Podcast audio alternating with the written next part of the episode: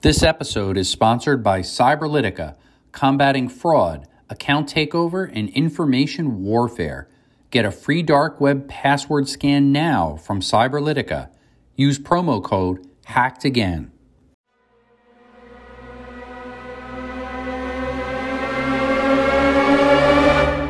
My guest today is Perry Carpenter, author of Transformational Security Awareness. Perry currently serves as Chief Evangelist and Strategy Officer for KnowBe4.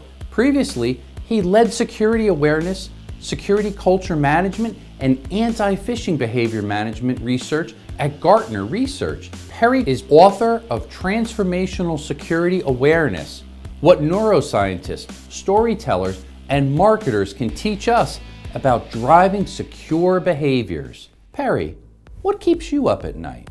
Oh man, that's uh, that's a dicey question. Um, for me, since I spend such a great amount of my time thinking about things like uh, why we fall for the things that we do, why we fall for certain scams, why we get taken in, why we make decisions that seem counterintuitive and against all logic the thing that keeps me up right now is this uh, this thing that we call cognitive bias. Mm-hmm. Um, and I think all you have to do is look at the past several years to see that cognitive bias doesn't just mess us up from a security standpoint. It's not just the thing that social media um, and social engineers take advantage of. It is a thing that is difficult for society to grasp. Yeah. Wow, that's good insight there. Hey, hey, Perry, when we were talking before, you mentioned you have a YouTube channel that's up and coming, that you're kind of ramping up, as well as a podcast show of your own. So maybe, yeah. tell our guests a little bit more about that, some of the things that you're involved in. Sure. Um, and it all does come down to this cognition piece of security and really how the things that we're trying to deal with from a cybersecurity perspective are really human problems and we're trying to figure out how to manage those effectively. And so my book was part of that. That was about how to drive secure behaviors within an organization. And it really went down to things like, you know, how do you do communication effectively? How do you design behaviors so that regardless of the, the things that somebody would naturally do, um, you're able to shape that using uh, behavior design principles so that the person will feel like they're naturally doing the thing that you want them to do. Um, and then ultimately the culture of an organization organization. So that's really where the book was. Um, the YouTube channel and the podcast are focusing on two different things.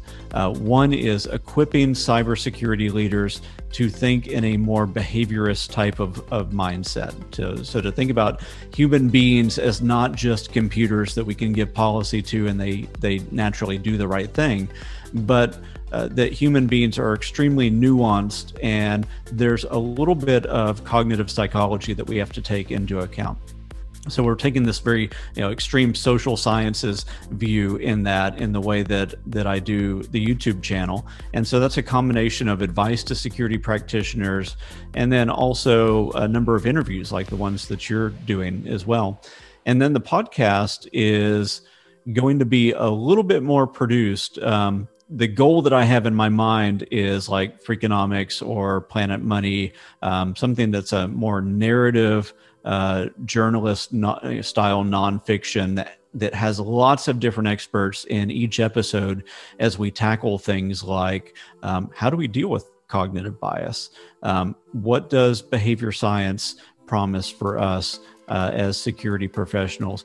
Well, how do we deal with and help vulnerable populations and, and, so on? So it's, it's big topics, lots of different experts on each episode weighing in, and then ultimately telling the story. And then I'll also be releasing a lot of those unedited uh, interviews as well, because from each interview that maybe lasts uh, 30 minutes, there might only be two or three minutes of quotes that make it into the broader story. And there's a lot of expertise that uh, I think anybody that's listening should be able to benefit from from these people. Oh, that's great. Hey, and tell us about uh, where somebody could pick up a copy of your book, Transformational Security Awareness. Where's the best place to get that, Terry? Amazon certainly the easiest because it's ubiquitous. Um, but certainly, if you just plug that title into Google, you'll be able to find it anywhere great books are sold, and uh, it would be happy for you to to take a look at it. If you do want a signed copy, uh, feel free to reach out to me, and we can work something out as well. Oh, that's great, and, and, I highly recommend this. I've been reading Thank it, dove into it, and it's an enjoyable read. So take a look at that on Amazon.